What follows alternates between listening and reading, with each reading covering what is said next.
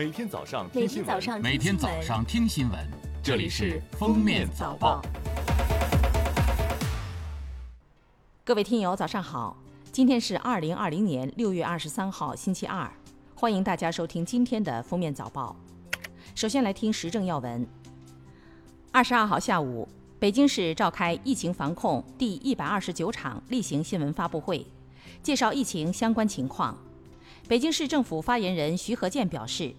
北京成功短时间摸清疫情传播底数和重要风险点，遏制了疫情蔓延的势头，向好发展态势清晰。但仍要清醒看到，首都疫情防控形势依然严峻复杂。六月二十二号上午，天津公布了六月十七号新增本土确诊病例病毒溯源的最新发现。结合流行病学史和基因测序结果，初步判断是人传人。天津市疾控中心副主任张颖介绍，通过多次排查发现，确诊病例工作所在酒店另一名厨师血清抗体阳性，该厨师近一个月曾多次赴北京，且在餐馆、娱乐场所等公共场所长时间逗留，但此人至今未表现出任何症状。该厨师回京后与确诊病例在工作中有过交集。记者从河北省市场监督管理局了解到，为切实做好新冠肺炎疫情防控工作，河北省市场监督管理局、河北省卫生健康委员会联合印发《关于对场所环境和食品开展核酸检测工作的通知》，对商场、超市、海鲜市场、农贸市场、储存服务提供者等场所环境样本。以及食用农产品、进口食品、机关企事业单位食堂工作人员开展核酸检测。六月二十二号，包括工业和信息化部、财政部在内的五部门发布了汽车行业双积分新政策。所谓双积分，是指乘用车企业平均燃料消耗量与新能源汽车积分并行管理办法。每个汽车厂商都需要生产新能源汽车。这次发布的双积分新政明确了2021年至2023年新能源汽车积分比例要求，分别为百分之十四、百分之十六、百分之十八。这一新政将从2021年1月1日开始施行。下面是今日热点事件：一年一度的端午佳节即将到来，天文专家表示，今年的端午节有些特别。它是二十一世纪最晚的三次端午节中的一次。据了解，二十一世纪一百年内一共有三次端午节最晚的年份，分别是二零零一年、二零二零年和二零五八年，对应的阳历日期都是六月二十五号。而端午节出现在阳历六月二十五号还不是最晚的，最晚的是出现在阳历的六月二十六号，如一九零六年。近日，网传湖北孝感一车主将车停在公园后因疫情去世。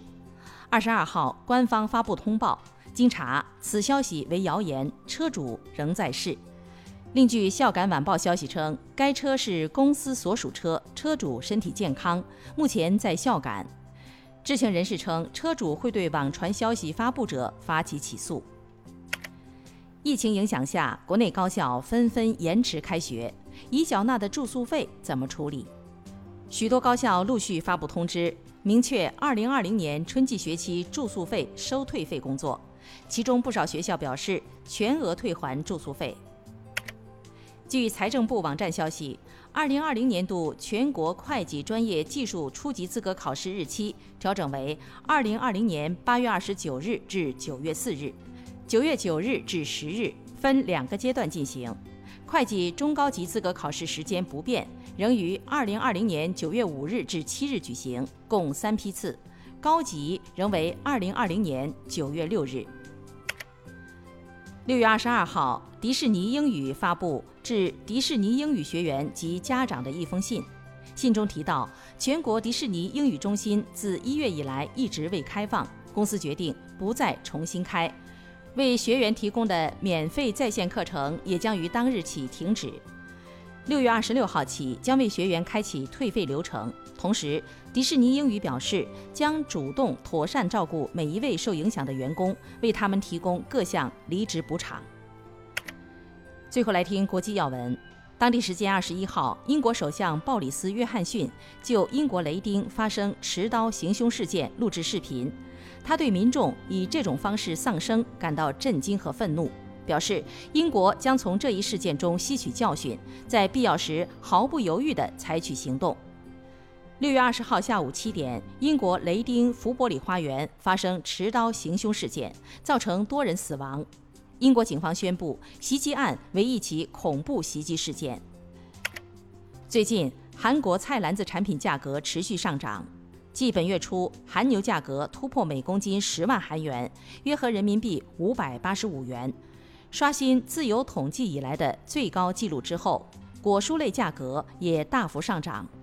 据气象部门预测，韩国今年夏季将迎来酷暑和多雨天气。产量不足导致短期内农产品价格还将继续上涨。二十一号晚，据亚足联官网公报，伊拉克足球名宿艾哈迈德·拉迪感染新冠肺炎去世，享年五十六岁。在一九八六年世界杯上，拉迪曾在与比利时的比赛中攻入一球，这也是伊拉克在世界杯决赛阶段的唯一一粒进球。一九八八年，他还当选亚洲足球先生。感谢收听今天的封面早报，明天再见。本节目由喜马拉雅和封面新闻联合播出。